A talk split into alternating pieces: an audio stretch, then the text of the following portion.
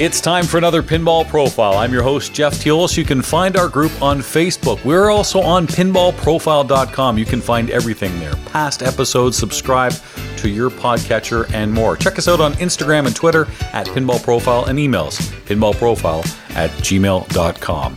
Happy Father's Day. Well, it's only fair. I talked to Ellen Sharpe for Mother's Day. Time to bring on Roger, and I'm doing this for a couple of reasons because of course, yeah, we had Ellen on. But secondly, you were recently on Loser Kid podcast and also with Nate Shivers on Coast to Coast Pinball, and I felt it was extremely rude of both of those shows to only give you three hours to speak. How dare they cut you off, Roger? and I think that that was only for a single question and a three-hour answer. So you know, you're totally correct. Well, I'm recording this not digitally. I have a reel to reel machine in the background. I've got six hours uh, of tape here, so hopefully we can get it all Excellent. in. Thank God. The Memorex, the Memorex is rolling then, right? Good. exactly. How are you doing? I, I know it's been a very, very tough week for you, and I can't tell you how surprised and how much I appreciate the lovely message you gave uh, to the Pinball Profile listeners about your wonderful friend, Steve Epstein. Oh, thank you. Yeah, it's been uh, it's been difficult and interesting, and, and, and, I will share something with you because it just shows you, I guess, during these times, how uh, unsettled, uh, at least it is for me to know what days and dates there are, and and having had, you know, contact with Steve uh, literally from the beginning of of all of this, but it was uh, last week, Wednesday, so the middle of that week uh, and, and talking to Steve and, you know, come on, we can get through this and, and, and all the rest of it. Uh, and he was still in the hospital then. We were talking about the treatments and whatever. And, uh, I made it a point to, uh, send an e-card to both of my boys for Father's Day. Father's Day on June 14th. Yep. Oh. and, and my thought was, God, you know, I just want Stevie to hold on so that he can be there for Father's Day and realize that, you know, I was wrong. I was off by a week and then, you know, the eventuality of, you know, a few days after. But, you know, being so totally discombobulated. I mean, Zachary's coming to me and Ellen and I had a chance to go and visit with both families. Yeah, I was wondering when I got the email, what were you thinking? Well, I, I wanted it to be, I, I was specific. I needed it to be delivered on the 14th, the first thing in the morning for Happy Father's Day. I have done that as well, Roger. I I don't know why. Uh, you know why? I think we're both fathers. I think because every day is Father's Day with our great kids. Ooh, I like that. Well, really, like I, I don't need a day to celebrate Father's Day. You know, my wife asked me, "What do you want to do on Father's Day?" And I'm like, "Just be with the kids, be with the family. That's that's it." I mean, I, I have no, I need anything or anything like that. You know, it's uh, let's just have a nice meal, uh, sit out back, and do whatever we do. Play some games. Well, in my context of things, recently over the past couple of years, uh, it's always been so. Do the three of us get a chance to go out and play golf? Do you guys get permission? Maybe like nine holes or something? And uh, you know that's been the case. And obviously, uh, you know, last year was Zachary's first Father's Day, and it was like, all right, not going to bother. You guys do, and be, you know, you and Crystal and Benson. Um, yes, that's fine. And, uh, you know, with Josh, you know, wanting to, you know, be able to celebrate with, uh, with the children, with Colin and Charlotte and now Evan. So it, it becomes a little bit different. And obviously this year is going to be totally different. It's not as if, hi, let's all get together and who's going to grill or who's going to do whatever or do we do multiple visits here, there or whatever. So, you know, as everybody gets older and they have their lives, I don't want to uh, interfere, but, uh, you know, to your point, yes, every day is Father's Day and every day I feel blessed for having been the father that I have been and the, the boys that I have. So, uh, you know, it, it, it's all good. Not that it's about this, but just out of curiosity, is there a favorite Father's Day gift that might come to mind? Wow, that's a good question. I can't answer that myself because it's probably better asked of the boys. I honestly don't remember. I remember, and, and we can all joke about this, ha ha ha, that it was a couple of years ago on my birthday, uh, that I lost my flip phone. Not literally. Uh, I was given an iPhone And um, so that stands out because obviously, or maybe not for people listening, I'm on an iPhone now. Wow. And I actually kind of know how to use some of the different things. And other times I'm pleading with Josh or Zachary to help me. What do I press? What do I do? I'm trying to think of what kind of, you know, I, I will share with you. And it tends to be more birthday than Father's Day, but, uh, the visits, the surprise visits from my, my dear friend Steve. Nice. Uh, it always involved golf. It involved golf. It probably was at particular moments in time. Some birthdays it ended in a zero. We don't have to get into the first digits. Um, but it was. I had a birthday this year that ended in a zero. There you go. Those are the ones that matter now. I'm like, okay, next year 51 means nothing, but 50, uh, yeah.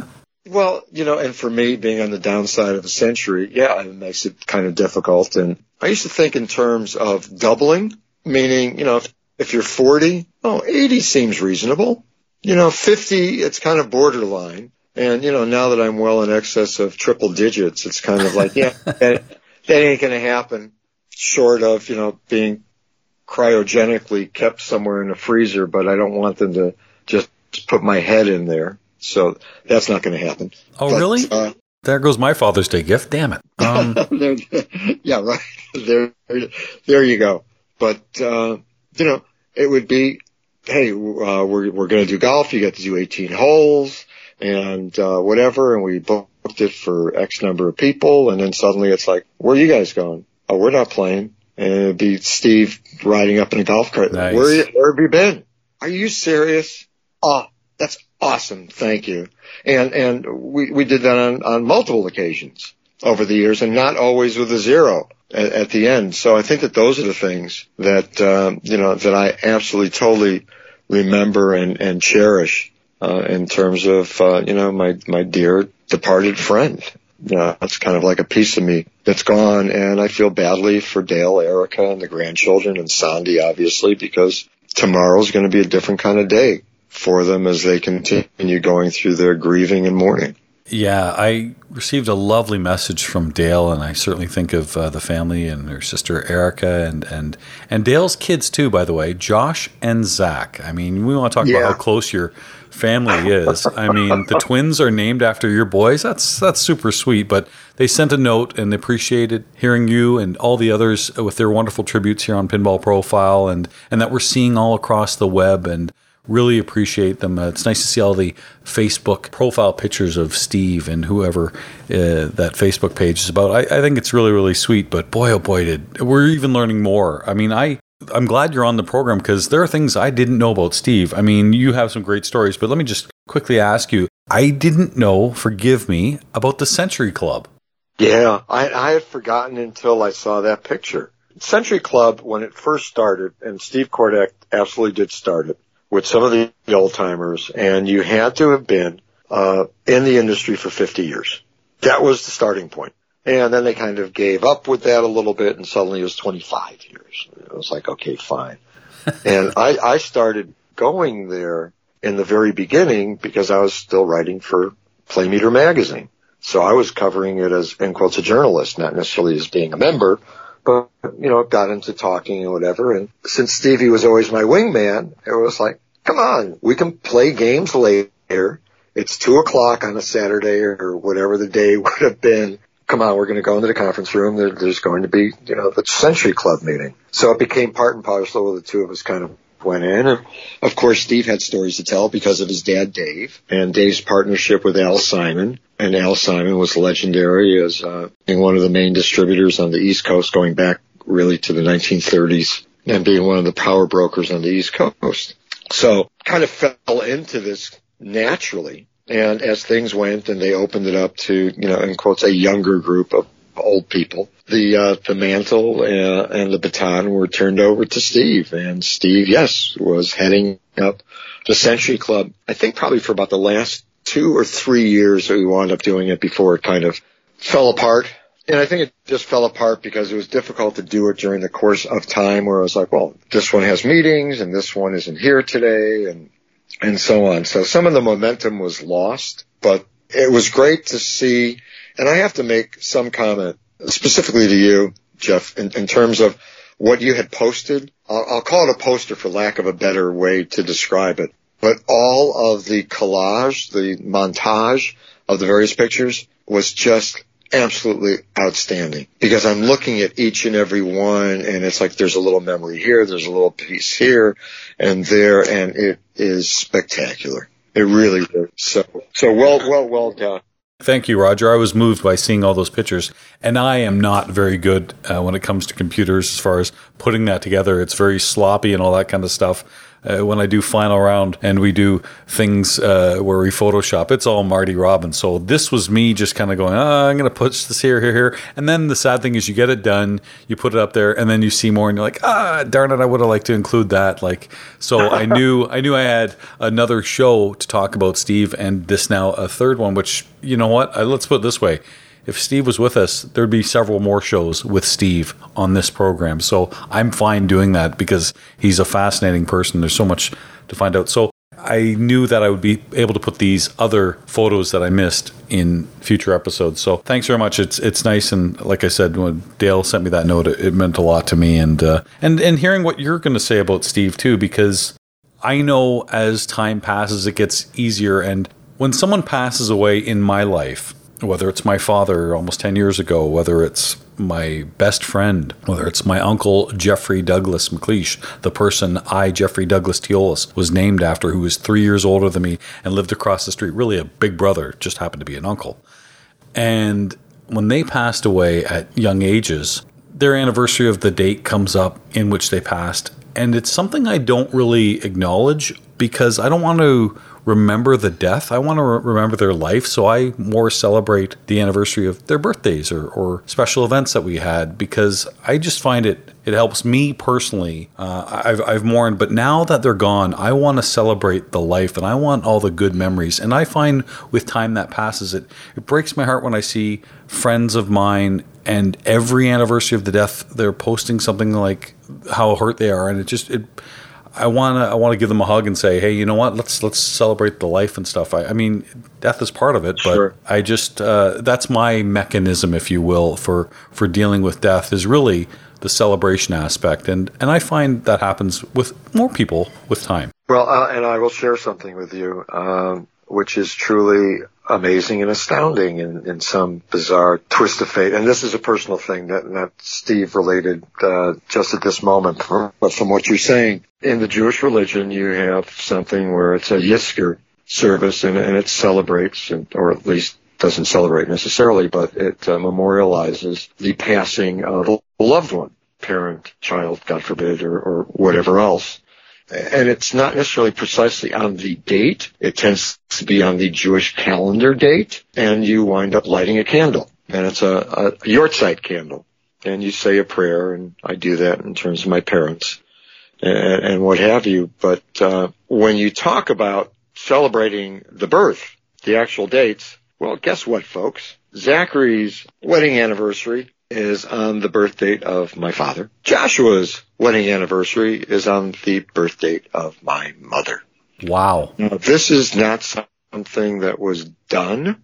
In all honesty, I thought my dad's birth date was different until I relooked at the headstone and said, oh my God, can't believe it. So the celebration of both of my sons' wedding anniversaries for me has a double meaning because it's a celebration of the birthday of both of my parents. That's sweet. I got married to my wife, Anne. Anne is my second wife, and, and I've been with Anne for uh, over 10 years now. And we got married specifically by design on my grandparents' wedding anniversary. Oh, that's awesome. Our wedding anniversary is actually New Year's Eve. And I remember asking my grandpa, here we are on Father's Day talking about dads and stuff. I remember asking my grandpa, one of the most loved men in my life, I said, "Why'd you get married on New Year's Eve?" And his, my grandpa came from Italy, and he said, "That way, I always remember to party and celebrate." um, you think how many people forget their anniversaries and important dates? Uh, you're not going to forget that one. So good on you, Grandpa. yep. Well, and Ellen and I uh, met on November 14th, which of course, uh, follow your grandpa's advice, although not for New Year's, but uh, I made certain that when we got married, uh, that it was going to be on November 14th so I could remember both dates. Smart. So it's kind of indelible in that regard. Yeah, this was before iPhones would remind you, everyone listening right now, of important dates and stuff like that. Uh, I haven't learned that one yet. Oh God, I still have my at a glance. Yeah, you're just finding out about Angry Birds. You're way behind. But anyway, that's fine, Roger. That's okay. talking about parents, and we're going to get back to Steve in a second, but uh, as we're talking about parents, I don't know much about your parents and your dad. I know you came from the south side of Chicago. Uh, your thoughts about your father? Wow, that is a question that does not get asked of me uh, all that much.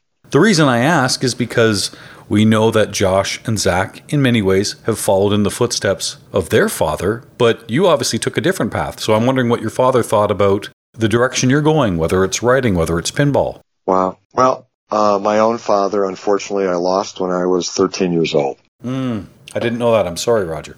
No, no, no, no. And I will absolutely remember him uh, tomorrow. Uh, not that I don't remember him at various points in time. I wish that I had more time with him. And I say this for anybody and everybody who is listening. Uh, if you are blessed to still have your father, whatever your relationship has been, good, maybe not so good, tomorrow's a day to really celebrate that time with that person. Uh, if, if there's been a point where you've had some uh, separation, I am talking about Father's Day and on Father's Day, please, if, if you've had some difficulties with your dad, make amends. Take the lead. Be the one to be gracious. Uh, be the one to, to do the outreach. And if you are blessed to have a great relationship with your dad, make it a point today just to let him know, just to hear the words. Uh, speaking as a father, you have no idea what that means. It means a real lot. And I say that because unfortunately losing my own dad at such a young age, I did not have the chance to say and do and be with him to the way that I would have loved to. Having said that, and this may sound a bit strange in the context of what I just said, I was incredibly blessed to have a stepfather. Uh, the boys knew him as Papa Paul, who was truly one of the lights of my life. Uh, my mother got lucky to find an incredible man we don't have to go into details because there's therapy and things for it, but uh, he actually asked me for permission to uh, marry my mother. The boys will potentially cringe and laugh at what I'm about to say, but I said no. He looked at me, stunned, and I said, nope, you're too good for her. but if I could have had a wish and a prayer, it would have been to have both men in my life.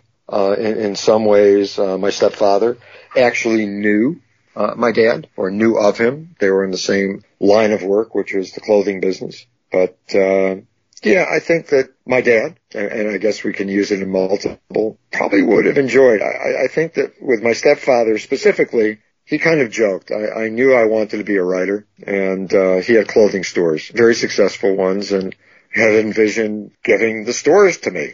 Hmm. Um, and when uh, he realized that that wasn't going to happen, that's when he decided, well, then what the hell am I doing staying in Chicago for another winter? And uh, he and my mother had bought a house in Florida, which I still have, uh, and traveled around the world and, and did other wonderful and delightful things. But his one uh, observation, which was somewhat humorous at the time, was when I uh, began my career at Gentlemen's Quarterly Magazine and uh, his comment was, "So you couldn't get away from clothing, could you?" Well, that's a good point, Roger. Like we look at how we saw with Josh and Zach and how influenced they were with your gaming background. You were influenced by your stepfather in the clothing aspect, and and now writing for GQ. That's amazing. It's interesting to see how much influence parental figures and you know for young boys their fathers are. Well, absolutely. And I think that, you know, either directly, indirectly, in some way, shape, or form, we do have an influence. And, you know, today is that day to acknowledge either positively or in some ways make amends for whatever our, our, influences have been. I'd like to think that mine have all been, uh, you know, relatively positive. I know that there's been a few different uh, video things, documentaries, newscasts. Some of them absolutely with uh, with Stevie, where you know I kind of uh, wind up breaking out a tear or two, and these there hugging me and saying that you know it's kind of like it's okay, it's okay, uh, because you know I'd like to think that through whatever I wind up saying or doing, that number one, the boys are not overly embarrassed by their father, that they kind of accept grudgingly the kind of psychotic person that I am. You know, then it's all okay. Roger, it is every father's right to embarrass your kids. And I tell my kids that all the time, which is probably why they don't bring friends around. Repeatedly? It's Yes. okay to do it every once in a while. I get All that. right. Do you know what? It's funny. It's the if you were to ask my sons, and Carson would say, "What's the one thing that bothers you the most?" For sure, it's that I could potentially embarrass him at any time. So, you know how fragile teenagers are and stuff. So, okay, I get it. But uh, but I also realize it's going to come full circle. They'll do it to their kids. They'll also appreciate it, and it's a sign of affection, really. Well, and it's the meaning of the day today. It truly is. It is an entire time to just celebrate, be embarrassed by, be gratified with, and grateful for the fact that uh, there is a father and what and what we all mean in our own strange ways, and whether or not we're the Robert Young father knows best father, the Ozzie Nelson father, or some of the more recent vintage fathers. Homer Simpson. Homer Simpson probably is a little bit closer to reality and truth. Yes. Sure. So, uh, yeah. Well, because it is Father's Day and because it is a rite of passage, let's embarrass your sons right now, shall we? Sure, please. I'll throw you a softball here. I'm sure you have a great tale of Josh and Zach and something embarrassing that they don't want anyone to know. And by the way, I saw that video of you and Zach on that game show. that was pretty good. That was all right. The as the Pinball Wizards. Yeah, it was funny. Jeff Parsons posted it on Pinball Players Podcast. It was pretty funny. We got uh, flown to Florida, and because it was at uh, Universal Studios down there, the, the theme park and stuff. Yeah, uh, kind of crazy. I think it was Florida. It could have been California for all I remember. Zachary probably remembers. And then Joshua within a minute. God, you know, it's kind of crazy to look back and see just, you know, how they were as small little people. Yeah. Embarrassing? I don't know. Uh, let me count the ways. Could it be the time when uh, Zachary forced Joshua to cut his hair? Oh, I don't know. That might be one. Uh, when they were young, came home and it was like, really? And I grabbed Joshua, told him never to do that again and took him to a barber shop because I wanted to have them shave his head. And it wasn't totally shaved. Could it be the time? And we'll let you pick up on this one, uh, Jeff, at some future point. Let me leave it this way. Could it have been, might it have been either Josh or Zach who somehow sat in a car when we were living in Cheshire, Connecticut, put the car into gear and had it roll down the driveway because we had an incline and had it crash into the mailbox. Could that have been something that I don't know, Wow. either of my boys might have done? No, couldn't be that they would do anything like that. Have the police come. And I was like, how the hell did that happen? Hmm, what's the statute of limitations for driving without a license? Is it uh, in Connecticut? I'm just I, going to have to make some calls. yeah, really. I have to believe that it has to be at least 35 years. So we're still within that statute for them to, uh, to be hit with it. No, I mean, you know, I, I kind of delight in terms of uh, the memories of the boys, and I've gotten to uh, go through things. The boys tend to be unrelenting in regard to, I guess, chastising me for the fact that uh, I'm an archivist and not a hoarder, and both of them uh, tending to have a short life cycle in regard to things that they have acquired over the years. I know that trophies and things they tend to hold on to, but you know, there's other things that they get rid of. Ellen and I have started getting into a point of going through old photographs and I've been putting together albums for them as gifts because I think that that would be a nice remembrance of stuff. Yes. So that's what we've been doing, and that's what I've been getting back in return from them as well, which is marvelous and wonderful. Various pictures and things, because by and large, in this day and age, everything's put on Facebook. Everything is done digitally. And I like having stuff in frames and pictures and stuff that you can hold on to. I did remind my boys just recently of when they were young, and I'm sure Josh and Zach were no different. In fact, I know it was the case where, as boys do, they might fight once in a while and and really beat the living hell out of each other. So my boys were, I would say, under the ages of seven, and they're in the back seat of the car, and I'm picking them up for the weekend because they're with their mom, and she said to me, uh, "Good luck. They've been fighting the whole way here." And I'm like, "Oh, okay, all right. Well, guy, come on, guys, get in the car." I'm talking to their mom and they're going at it, going at it. And I'm like, guys, you can't do that. I got an hour drive here and it's distracting me and we can get in an accident. So we're still in the parking lot and and they're still going at it. And I went, all right, I picked up the young one, Brady. I, I said, "Come with me." I held his hand, walked out. I opened the trunk. I said, "Get in." And he goes, "What?" And I go, "I can't have you fighting. It'll, it'll cause an accident." And I'm saying it so calm. And Carson's in the back seat. Are you trying to murder him? and I just laughed. So that kind of put the fear of God in them a little bit. So funny enough, they didn't fight. Um, I don't Good know what kind of trauma that caused. That was the thing that drove me nuts the most. It's just the fighting in the back seat.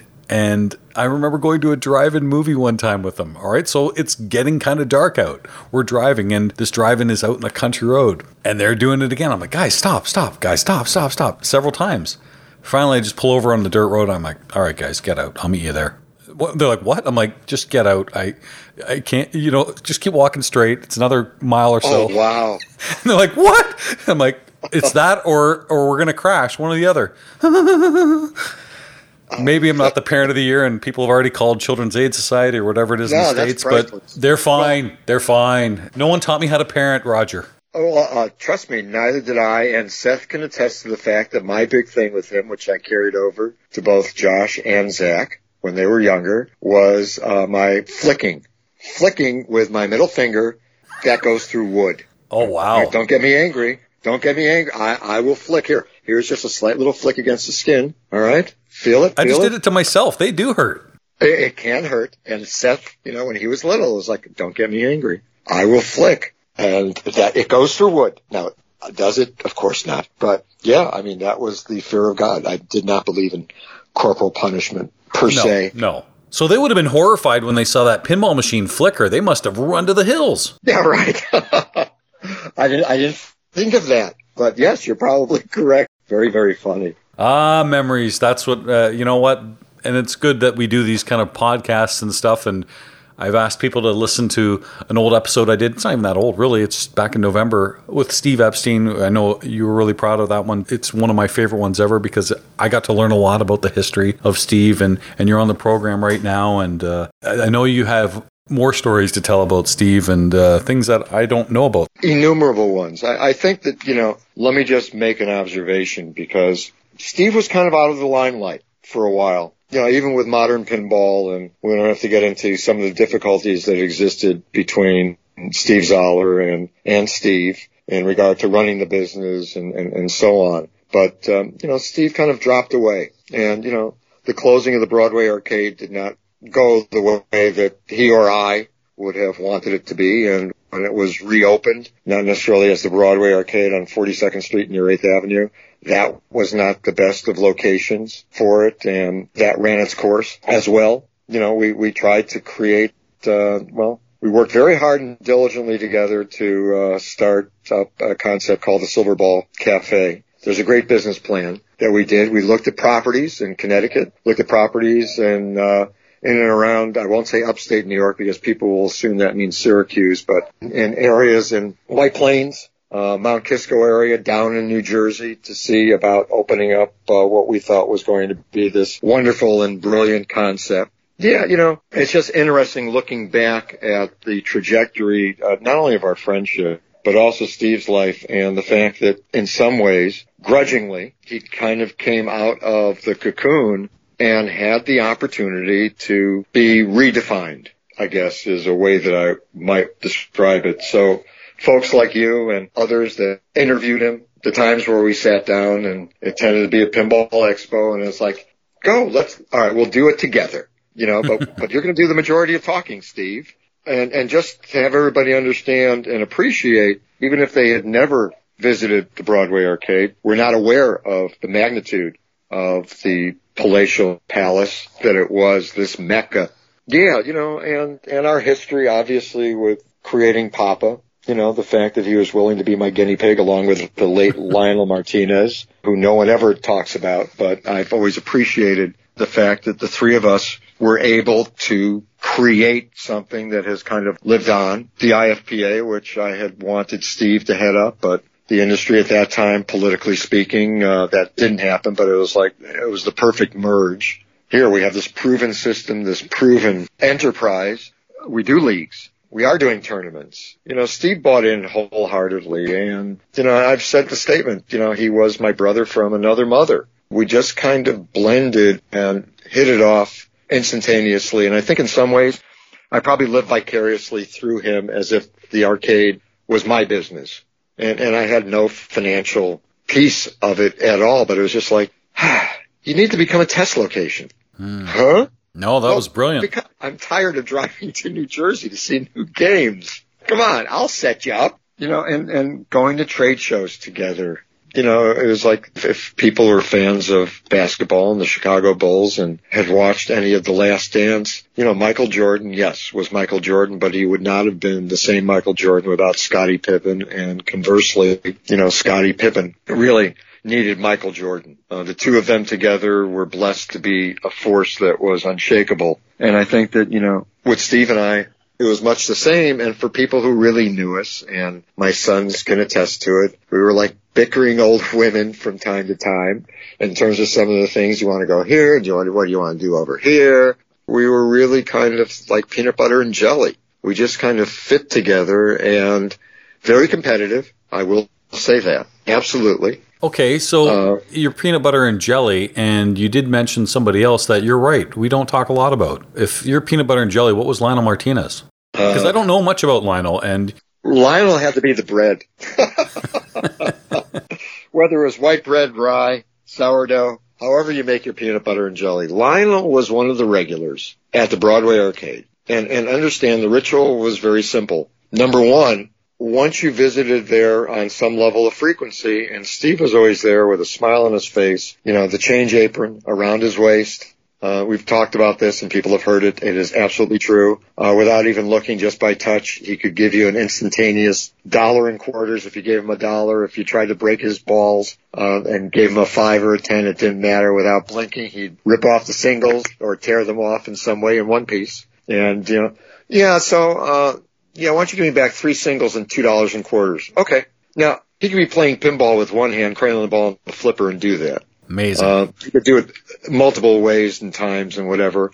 Ten dollar bills didn't uh, daunt him, but you know the biggest thing was by being there as frequently as I wound up being there. There came that point in time, incredibly memorable. And I know that it was said during uh, a service that was done uh, virtually of uh, gaining entry into the inner sanctum. That meant something yeah. because I'd, I'd come in and I had my shoulder bag and, you know, if it was winter, I had my coat and I'd put everything on the ground and move it from, you know, one pinball machine to another. And for people who have seen me at various trade shows, I, I still do the same. I mean, the shoulder bag goes down either underneath the game or just alongside of it as I play and then I'll lift it and move it to the next game or, or the next booth. But, you know, when Steve said, uh, here, why don't you bring it and put it in the back? And by then we kind of, it was like, hi, Steve, because you wind up seeing somebody frequently, a couple of times a day over a period of a, of a week or two. Suddenly it's like you're on a first name basis. And then suddenly it was like, why don't you bring your stuff back here? It'll be safe back here. And that's where the safe was. Yeah. My God. I mean, that, that's where everything was. And, uh, to be able to get entree into the back room, that meant something. For That sure. meant something very, very special. So having said that, Lionel was one of the regulars as well. Lionel was a film editor working in, in that business and, uh, was just one of the people who were one of the regulars going to the Broadway arcade. And, you know, we started playing and he became as much of a fixture as I was. Probably not to the same extent, the same frequency, but Lionel was there a lot, depending on whatever film he was working on. So when I came back from uh, Bally Super Shooter in 77, it was like, okay, I'm a man on a quest and I need, I need people and I could not get a fourth. Hmm. The best I could do was Steve. Steve was a natural because he was there all the time. Yep. Lionel was there frequently enough to say, all right, come on. And in all honesty, uh, and, and I have the paperwork to, to back this up, Lionel was not the best player. He wasn't the worst, but he wasn't the best. But he was there. He was there. He was, he was a warm body with a pulse and two hands with flipper fingers and cash. the prerequisites. And, uh, yeah, and we started on this noble quest. And, you know, Steve went into it wholeheartedly and, you know, I, I met a lot of people along the way when I was doing research on the book and all the rest of it back then. And there was Ron Colucci at Gametown in Pine Brook, New Jersey. And I encouraged Steve to say, all right, let's, we got to do a pilot thing. Oh God, really? Well, you know, Leo and Walt can open up the arcade. We'll go Sunday morning. But I was willing to schlep out of the city to meet with Steve. You know, we'll, we'll buy bagels, we'll buy rolls or whatever else, and let's do this because we know that Ron's not going to do it. And let's just see if we can start a league outside of the couple of ones that we've just started in New York at the arcade. And, you know, it's like, uh, Stevie, we can do this. It's okay. It's a little sacrifice. Sandy won't mind. Ellen won't mind. I think there were even times on a Sunday where I would drive down with the boys and Ellen so that they could hang out with Sandy and the girls. And then Stevie and I would head up to Pine Brook to babysit the league. Uh, so, you know, those are some of the things that we wound up being able to do together. You know, having Steve come out when I was designing Sharpshooter. I valued his input as a player and an operator. And Steve was the one, uh, it was like, I know I want a dynamite explosion for the 50,000 point shot over here. What was it Steve liked about pinball machines, especially the ones you made? Was it the scoring? Was it the artwork? Was it the, the shots? Or did it have to have certain features? You're talking about in general for the games that we really liked? Well, you came up with some of these ideas and you said you took his input. So what were the things he was offering? Uh, the input specifically for Sharpshooter, he knew that it was based on my kind of redo homage for Free Fall Sky Jump. And the scoring wise, whether or not he thought it was going to be too difficult originally, you had to get the drop targets down. And then the only way that you got a multiplier was going into the kickout hole. He said, yeah, that ain't going to work. And I said, well, and I didn't have the memory storage for Snapper to do. I wanted there to be separate scoring if you were able to get the letters down in order. hmm.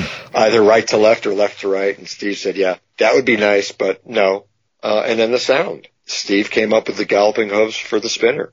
Oh wow! Like, ah, and I was battling my brain. It was going to be like a machine gun or something, but I didn't like that. No, he said, no, the gunshots for the targets. I said, no, no, no, that that definitely works. So I wanted to do gunshots for the targets, but I was just grappling with, no, this is what you should do. And I was like, thank you, because that all tied it in. And then admittedly in the back glass, Z's Cafe is an homage to my Stevie. Steve, when he was growing up and, uh, I guess his dear friend Mark Horowitz, who was a childhood friend, talked about the fact that uh, Steve's nickname was Zelmo because Steve played center. I guess he was taller than the other guys. And uh, Zelmo Beaty. They just liked Zelmo Beaty, who was at that time playing for the St. Louis Hawks that eventually became the Atlanta Hawks.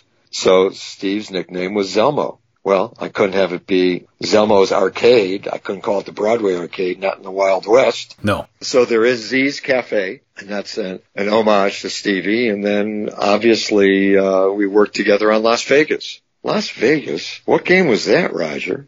Oh no, it was a pinball machine. What? Las Vegas that Steve and I worked on. It had a roulette wheel in the center of the playfield, underneath the playfield, uh, recessed with a small little ball that would spin around. Like teed off or millionaire? Oh yeah, definitely. Yeah, Las Vegas, or as Steve Ritchie christened it uh, when we brought it into Williams. Oh, you mean Las Bogus? Oh no. um, yeah, and Barry Oursler was given the task of uh, turning our game from something not to be Las Vegas and we lost the little mini spinning roulette wheel underneath and made some other changes to the game and that game became Barracora. With Steve being as surprised as I was because we knew with Las Vegas it was seven letters. It was a three bank and we have these other letters over here. So cowgirls? I don't know. Three and five. I mean, we tried to come up with all sorts of stuff I remember my reaction when I came out to, uh, actually I came out to Chicago. I had a business trip. I think anyway, Stevie did not come for that trip. And I remember walking into the factory and going down the production line and from a distance seeing this very strange and bizarre visual of a woman's face, but with like fish and things coming out of her head and walking up and immediately instantaneously seeing that it was our playfield and the first thing that I noticed was, and I remember looking up to, to Steve Kordek, you didn't tell me we could double up a letter on a target. Why not? Stevie and I have been going through, I mean, you have no idea how many combinations and permutations of a three letter word and a five letter word. We didn't know that it could be a doubled up letter. Sure, why not? Yep. Boy, I'm so glad that uh, roulette wheel wasn't in that game. I find Barracora an absolutely perfect game. Well, yeah, I mean, Stevie and I really, I mean, I knew and he knew we both did. We wanted resettable drop targets. It had to be done in order because of course I couldn't do it on sharp. But that's where you first wanted to do it. Okay.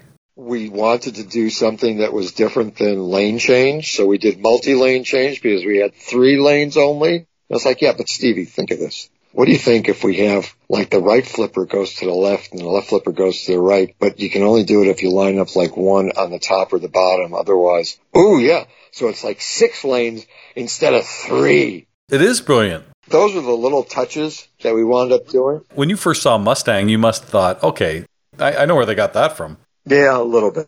A little bit. Whether or not John was paying homage to that, I don't know. But, uh, you know, those are the little delicacies uh, that that Steve and I had when it came to an appreciation of of pinball, the playing that we did, and most recently in New Orleans. I mean, it was it's Steve and I kind of going at it. All right, let's see it. That's what is it? That's two two to one. Okay, that's three to two. It's four to four tiebreaker. I mean, yeah, and just are we going to play this one again, or are we going to move on to this other one? What do you want to do, Stevie? Where are we going next? Come on, come on. Huh, huh, huh, huh, huh or how terrible he felt last year at Pinburgh because he did not perform at the level that he had hoped to. He had been practicing and whatever else, and I tried to explain to him, it's going to be a marathon. I'm just telling you right now.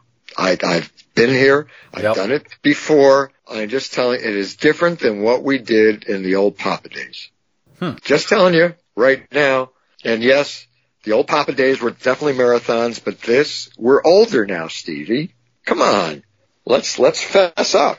And uh, I, I think it got to him. And the and the grousing and the bitching and the moaning that we all do. Oh, you know, I, I got on that game and I mean, it went straight down and I couldn't flip and I was all ready and the other people in the group, everybody's not having a problem and I, I'm having a problem. Oh, oh, oh, oh, oh, I, I did a three and nine. I, I, I thought for sure when I saw what the game, it was going to be a nine and a three, maybe, maybe even a perfect. I could have done a 12.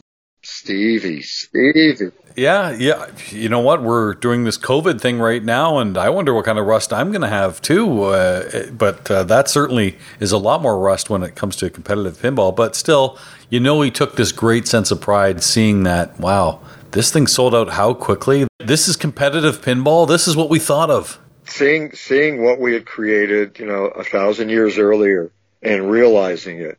The legacy that, that Steve has the, literally the millions of people uh, whose lives he has touched uh, is inestimable. I mean, it is just incredible. And the, the life experiences and memories that I have, I mean, we'll, we'll move away for like two seconds just on the golf course and the rounds of golf that we played and the competitiveness there and knowing that Steve was a better golfer than I was. I, I will absolutely unabashedly say that. But there were times where I beat him, which only got under his skin that much more. it was like, all right, if we were down in Florida, you know, when both of our mothers were still alive and we were doing our marathons of, you know, 36 holes, uh, Harriet, Steve's mom was up in Boca. My mom was in Margate, Adrian. And it'd be like, all right, so we're going to start down at my mom's house and we'll play at a course near here. The afternoon course will be up at Harriet's. We'll have dinner up there. The next day, the morning course will be by Harriet and then the afternoon course will be by my mom. And we go back and forth like that. But there were times where it was like, we have to go back and play that course again. Why? Because. And I knew why the because was. The because was you beat them. Maybe I had a, yeah, maybe I had a 93 maybe I had a 95. Maybe it was a putt here or there or a good chip shot. Geez, I get a 95 and I'm like, oh boy, I still have four more holes. Yeah, right. Tell me. That's, that's how I feel nowadays. But I still remember because I don't think that either of us would ever give in. I mean, that was one of the key things between us. And as I said, it was kind of like brothers. But I remember one time we had already played 36 holes and uh, it was still light out and I was like, all right, let's play 54. Wow. And I am sucking wind after about two or three holes in. And it was like, Steve, I mean, we don't have to continue. And he just looked at it. No, I mean, you can continue to drive the cart and just watch me. And it was kind of like, well, screw you. No, I am playing. I don't care how much it hurts. I am playing. And we got through the 54 holes. And all I remember, and I, God, I do remember this. I remember that, uh, we finished and we were at Harriet's And all I could think of, because the next day I had already booked for 36. Oh boy. You guys are gluttons. Yes, all I could remember as I was going to sleep was, let it rain in the morning. let it rain. Get me out of this. God listened. It did rain. And it was like, oh, Steve. Oh, darn. I was so hoping that we could play this morning. Oh, ah. do you want to just head down to, you know, to my place, my mom's house, hang out there because the weather's supposed to be nicer down there for the afternoon round. And I, I don't think that Steve ever, ever really revealed to me if he was feeling the same sense of relief that I was.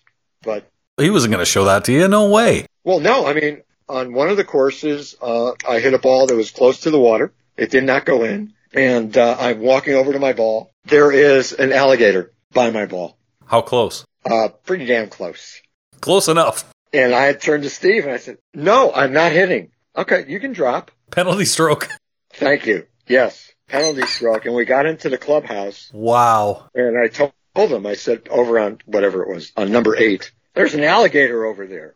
Oh, yeah, you mean Vernon? Yeah, that's our alligator. Okay, thank you. I, next time we ever come here again, which will never be ever, I'll remember that. But yeah, Steve was uh, certain to make sure that I had to take an extra stroke. I can't believe you did 54 holes. Like I've done 36 once, I've done 27 a few times. So like that's enough. Like for me now, 14 is the perfect amount. Nine's not enough. 18, I'm like, ah, is it done yet? I, I'm really stinking here. But I can't imagine that. So let's just relay that for non golfers into pinball. This marathon, this 54 holes of golf. They have things, the Sanctum is legendary for it.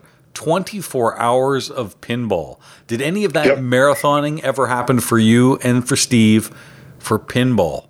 I was asked years ago by Bally because somebody was doing records, basically long playing records and whatever else, high scoring records during the, the Pac-Man days and the Billy Mitchell days and whatever else to see if anybody wanted to play. And I forget what it was. I think it was the record back then was like 20 hours straight. And I was like, nope. And Steve said, nope don't want to. That's not to suggest that we hadn't played 20 hours straight ourselves, because we had, but the idea of just doing it, just to do it that way, no. So I think for both of us, not, never even thought of like a 24 hour or 48 hour. I mean, I understand that you can hold on to your bathroom break so that you can take a longer break if you're able to play for, I don't know, six hours or seven hours. But, you know, well, Steve and I became very feeble I started joking to him about, you know, all the pain that he had. And it's like, well, I have this back brace. You have your little knee guard thing. And, you know, he just went through, uh, he had shoulder surgery, uh, like a year and a half ago or so. And it took him a while to get back into, in quotes, the swing of things. And he was trying to get his golf game together. My hope had been that, uh, you know, we'd be able to go back out. But to, to use the analogy that you just asked, 54 holes of golf effectively was nonstop swinging at a little golf ball for uh, about seven o'clock in the morning, finishing at about eleven, eleven thirty, racing over because we have a twelve o'clock or twelve thirty tea time, finishing there at about four o'clock, four thirty. Getting to the next course, or in this case, we played back to back on the same, starting at about five and wanting to finish by about 8.30 before the sun goes down. So you're not playing totally in the dark.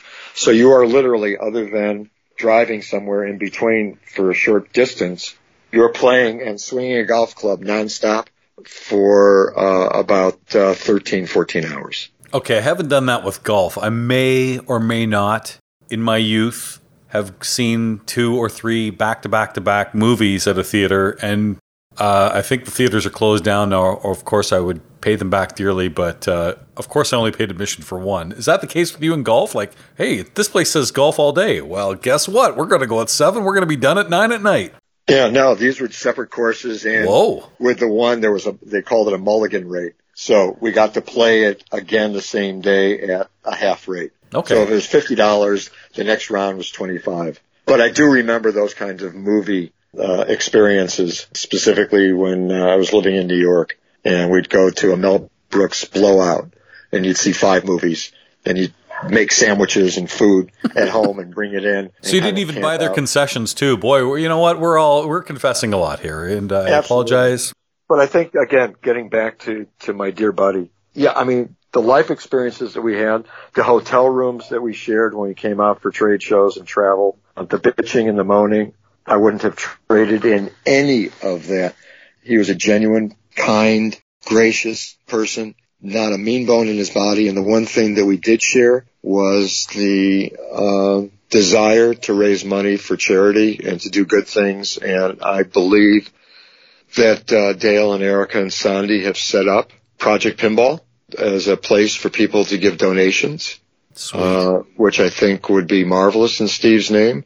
Uh, we've also, and I don't want to spill any beans unnecessarily, but uh, I know that the family have been going through uh, some of Steve's stuff. Best way for me to describe it, his archives. And uh, I am saying that they should accumulate and pile all of that neatly, and I will help go through and uh, maybe through IFPA and some other ways through what you do.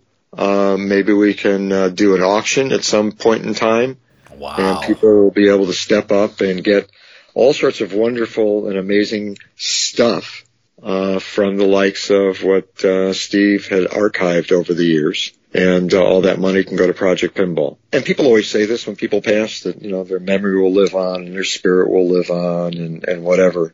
I honestly, fervently believe, and obviously for me, but I think for everybody, Steve will endure literally forever. Mm-hmm. He is one of the most important, influential individuals in the last 40 years of pinball to get us to a point where we are today and ideally where we are going to be in the future. And uh, I am so proud of my sons actually creating the Epstein Cup uh, as uh, a, competition when we get back to doing competitions and there will be that world order of players competing for the uh, honor of winning the Epstein Cup. Yeah, right before the IFPA championship. That's a big deal. And uh, there's another example of how his name will live on, too. But uh, yeah, I don't think anybody's going to forget Steve Epstein anytime soon. And, you know, it wouldn't surprise me a place like the New York City Pinball Championships. Uh, last year, they renamed the Women's Championship the Dahlia Rowan Women's Memorial. I could see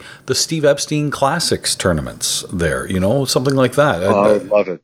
That would be great. I mean, all all the things that everybody does, Zen pinball, the one-handed stuff. Come on, Steve was giving out change. Yeah. I took a right flipper, he was on a left flipper, or vice versa. yeah. Uh, that's how it started. Playing a wall of games. That that was Stevie and I, and you know, Lionel from time to time, or Lionel would just beg off and say, "Look, it's midnight. I'm home. I'm gone. I'm out of here," and I would be there. The one last piece of the puzzle for some people potentially, especially with today being Father's Day. One of the the problems that I personally had with Ellen's pregnancy when we were in New York was the idea of my working in Midtown. How do I get home if her water breaks? Mm. How do we get to the hospital, Lenox Hill or whatever else? It was a Tuesday night in 1979 on December 4th, and you know where I'm going with this one Yep. already, Jeff. I had fallen asleep watching wrestling. I used to love the, I think it was the NWA wrestling from Florida.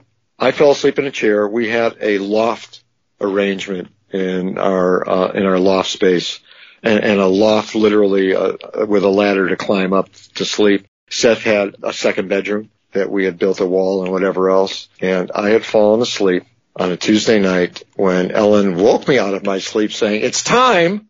Time? What do you mean time? It's not time. The doctor said, I mean, we have like multiple weeks left. It's not time yet.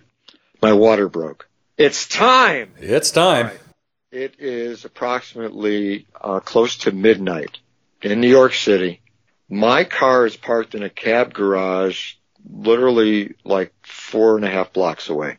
What do I do? I call up Steve. Stevie, I need you. What? What? What? What? What?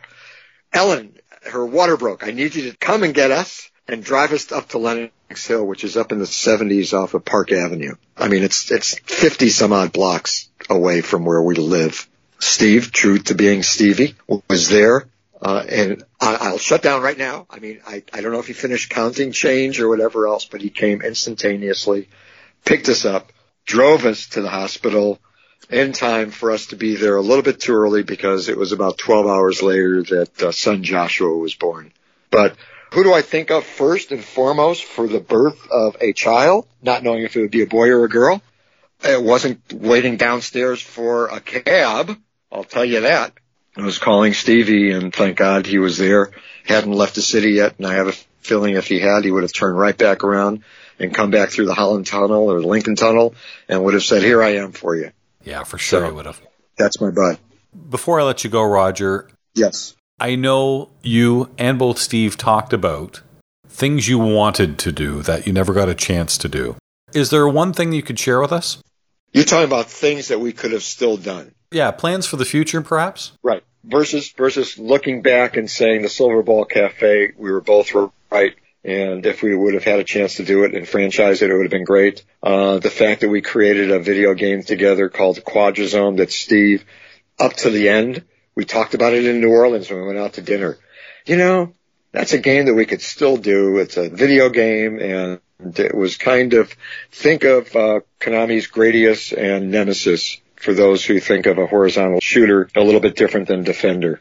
Uh, that's something that we had developed together that uh, we really had high hopes for, and unfortunately, it wasn't to pass. I think that one of the things that I would like to have done with Stevie, Steve had gone to play golf in Ireland and Scotland, and regaled me with. Think of me in the rain in like a parka because it's it feels like it's like 60 degrees below zero. Yep. And then you make the turn and suddenly you are shedding clothes right and left because now it's like 80 degrees in the afternoon.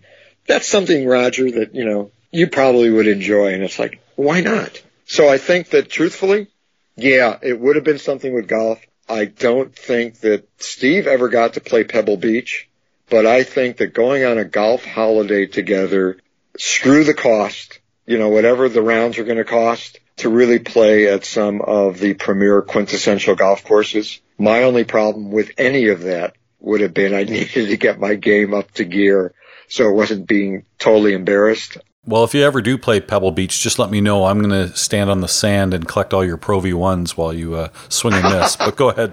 All right, so you mentioned Pro V1s. All right, another aside. So Steve and I went and played the TPC at Heron Bay together in one of our golf outings and, and I arranged all the times and things. This was during the 54 hole extravaganza. But oh. anyway, so we get there and pyramids of balls are lined up on their driving range. Steve and I go over because we're there a little bit early for our tea times. Both of us look at each other because guess what the pyramid is? They are all brand new Pro V1s. Ooh. It doesn't say practice on it. No it range. It doesn't have the little stripes. It doesn't say floater. Doesn't say range ball. It's like, are you kidding me? Merry Christmas, oh Happy Hanukkah! Congratulations, you you, you Thank won. You very very much. I want this. So uh, we did. Uh, we borrowed a couple. I'm but, sure you gave them back. Let's be honest. Yeah. But the story I was going to tell is probably quintessential. So I was out, God, had to be some convention. It probably was a licensing show when it was still in New York City. And Steve said, bring out your golf clubs and you stay with Sandy and I for a couple of days before the show or whenever. So I did that and went to uh, Steve's country club. And it was great because he had gotten us a caddy and I had never played with a caddy before. And I thought it was really, really neat. And Steve on the first hole at his country club and the caddy's standing there next to us and we tee off and I hit a decent tee shot. And Steve's thing is, all right, now what I want you to know is the green slopes a little bit like right to left. So you got to do this. And I just turned to him. I don't know if we had ever played golf together prior to that. That might have actually been the first time, which goes back easily over 20 years ago.